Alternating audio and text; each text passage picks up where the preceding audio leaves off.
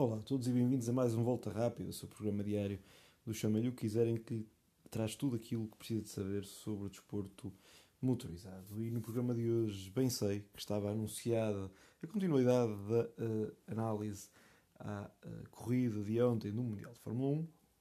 No entanto, hoje a ordem do dia acaba por nos obrigar, de certa forma, a falar sobre a surpreendente ou não mudança no mercado de pilotos. Semana passada fomos todos surpreendidos pela notícia do abandono do Sebastian Vettel, que deixou então um lugar livre na equipa Aston Martin.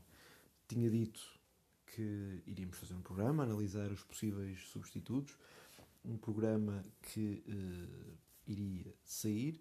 No entanto, a verdade é que a própria Aston Martin antecipou-se na decisão, e foi logo nesta segunda-feira, logo no primeiro dia a seguir ao Grande Prémio da Hungria, que anunciou quem era então o sucessor de Sebastian Vettel. E para o lugar de um tetracampeão do mundo, foi escolhido um bicampeão do mundo de Fórmula 1 e já um vencedor das 24 horas de Le Mans e do Campeonato do Mundo de Resistência.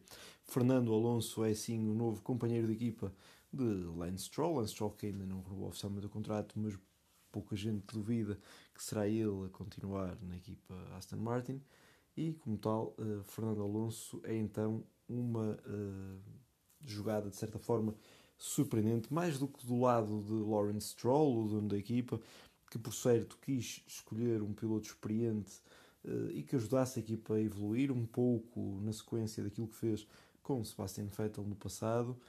Escolheu agora Alonso e, como tal, diria que fez uma escolha que tem o seu quê de arrojo, na medida em que Alonso não é propriamente conhecido por ser muito calmo no que diz respeito a acatar certas decisões. Isto é, se olharmos para aquilo que é o histórico do Fernando Alonso, ele tem a tendência em criar conflitos e algumas divisões no seio das suas equipas. Algumas pessoas, algumas cabeças rolaram muito pela ação de Fernando Alonso ao longo dos tempos, ao longo das suas passagens por várias equipas. Não é preciso ir muito longe, e se pensarmos em Stefano Domenicali, o atual homem forte da Liberty dentro da Fórmula 1, ele próprio acabou por sair um pouco pela pressão de Fernando Alonso na tentativa que a Ferrari progredisse e melhorasse os seus resultados, uma expectativa que acabou por ser gorada por Fernando Alonso. É certo que o piloto espanhol está mais velho, no entanto, sabemos que ele está sempre a tentar pensar, a maquinar, digamos assim, o que é que irá fazer. No entanto, a verdade é que da parte do próprio espanhol não sabemos se essas escolhas têm sido as mais felizes ou não. Se não, vejamos, o Alonso estreia-se na Fórmula 1 da Minardi, depois segue logo para a equipa Renault, uma equipa que era gerida ainda para mais pelo seu manager, Flávio Briatore, e é lá que sagra campeão do mundo.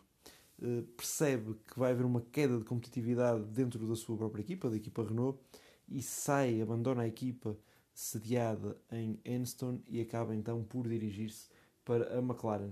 E, efetivamente, a McLaren teve um bom carro. Alonso lutou até ao final do campeonato de 2007 com Kimi Raikkonen, que acabou por vencer, e com o seu companheiro de equipa Lewis Hamilton, um jovem estreante. Mas Alonso não ficou nada satisfeito com o que se passou na McLaren, ou seja, o seu feitio acabou por vir ao de cima e acabou por sair, voltando à Renault. Depois seguiu para a equipa Ferrari, onde se passou, entre outras coisas, aquilo que referi, tendo sido Alonso também por muito estudado como o homem que aniquilou por completo, por absoluto, a confiança de Felipe Massa, que desde aí nunca mais foi o mesmo.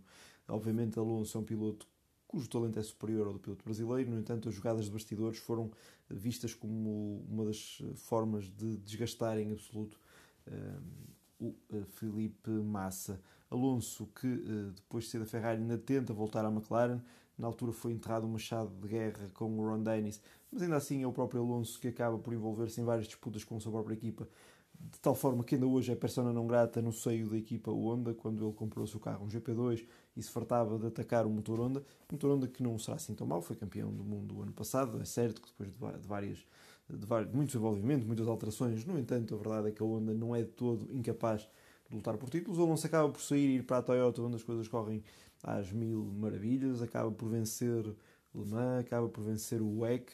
Não conseguiu vencer a Indy 500, mas a verdade é que também não teve propriamente carro para isso, na medida em que foi verdadeiramente vetado pela equipa Honda, na tentativa em que correu com um carro com motor Honda, de uma equipa mais habituada a essas rotinas, acabou por abandonar com um problema, o que não ajudou à relação tumultuosa entre ele e a marca nipónica.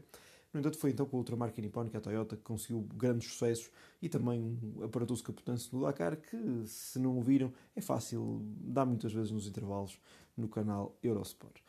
Como tal, o Fernando Alonso entra então assim na Aston Martin com todo este historial. É certo que é um homem diferente e a experiência também trata disso, mas a verdade é que ele, desde o seu regresso da Fórmula 1, tem tido uma boa relação com o Esteban Ocon, mas ele também soube perceber que na Alpine, se calhar, o ambiente estava a tornar-se complicado para ele. Isto é, a Alpine tem sob contrato um nome que é visto como uma das maiores promessas do Mundial de Fórmula 1. O campeão de Fórmula 3 e de Fórmula 2 em anos consecutivos, o australiano Oscar Piastri. Ora, o piloto protegido pelo Mark Webber, outro ex-piloto de Fórmula 1, que neste caso nunca foi campeão do mundo, mas que chegou a estar relativamente perto disso, Piastri é visto então como uma estrela de futuro, como é quase como aquela coisa next big thing. Ora, Ocon e Alonso eram os pilotos que estavam ali a bloquear a progressão, e Alonso pensou que, numa circunstância daquelas, provavelmente a Alpine escolheria a idade de Alonso como bode expiatório para o retirar dali e preferiria manter o francês, isto é, o piloto com a nacionalidade da própria equipa. E Ocon também, a verdade é que não se dá nada mal e muitas vezes supera até Fernando Alonso. Ocon é de facto um valor confirmado e para muitos até um campeão do mundo em potência, que também fez belíssimas prestações nas fórmulas promocionais. Nesse sentido, acaba então por ser esta a decisão de Fernando Alonso, uma decisão que é um acordo por várias épocas, não especificam quantas, mas por várias épocas, e isso é uma forma, na minha opinião, mais de Alonso garantir a sua continuidade na Fórmula 1 no curto, médio prazo, do que propriamente uma decisão de ir para um carro melhor do que está agora, porque neste momento a Alpine é uma equipa superior à equipa Aston Martin. No entanto, e há aqui outra situação, que isso sim, eu acredito que o Alonso fala a verdade, é o facto de ele encarar o potencial da Aston Martin como superior à Alpine. Ou seja, Alonso olha para a Alpine e, no seu L-Plan, não vê a Alpine com capacidade de progredir de forma semelhante àquela que pode progredir a Aston Martin. Lawrence Stroll está a investir bastante, a equipa está efetivamente a crescer em termos de estrutura, mas para já ainda não é uma equipa com capacidade para ombrear com outras escuderias, nomeadamente até a própria Alpine. É uma aposta então de Alonso para o futuro, veremos se se dará bem ou não. A verdade é que também diria que Alonso não tem uma má relação com o Lance Stroll, que conhece desde criança, e a coabitação diria que não será problemática. No entanto, só o futuro permitirá perceber se foi ou não uma boa escolha para o piloto espanhol. A verdade é que, em termos de mercado, foi aqui um grande golpe. O mais óbvio e mais provável será a Alpine brevemente confirmar Piastri como colega de equipa de Ocon, é aquilo que todos esperam. Com isto acaba então a própria Williams por ficar sem um nome que parecia estar a acercar-se. Isto dá um novo alento, por exemplo, ao Nick De Vries, para ficar eventualmente com o lugar do Nicolas Latifi, isto partindo do princípio que o Alexander Albon se mantém. De referir ainda que Daniel Ricciardo, o homem que a McLaren aparentemente quer ver pelas costas, parece ter assim também um certo, lá está, um fechar de portas, já que se falava da hipótese do australiano ir para a Aston Martin. Sendo assim, ele terá mesmo que apostar todas as suas fichas na sua atual equipa e, claro, melhorar a sua performance, já que dessa forma conseguirá então melhorar a sua cotação e voltar àquilo que muitos já ouviram no passado, como campeão do mundo em potência. Com isto e com esta análise sobre a mudança de planos no L-Plan de Fernando Alonso, ficamos hoje por aqui. Amanhã voltaremos então à análise do Grande Prémio da Hungria. Creio que hoje era mesmo importante analisar a decisão do asturiano de Oviedo. Muito obrigado por ter estado connosco. Até amanhã.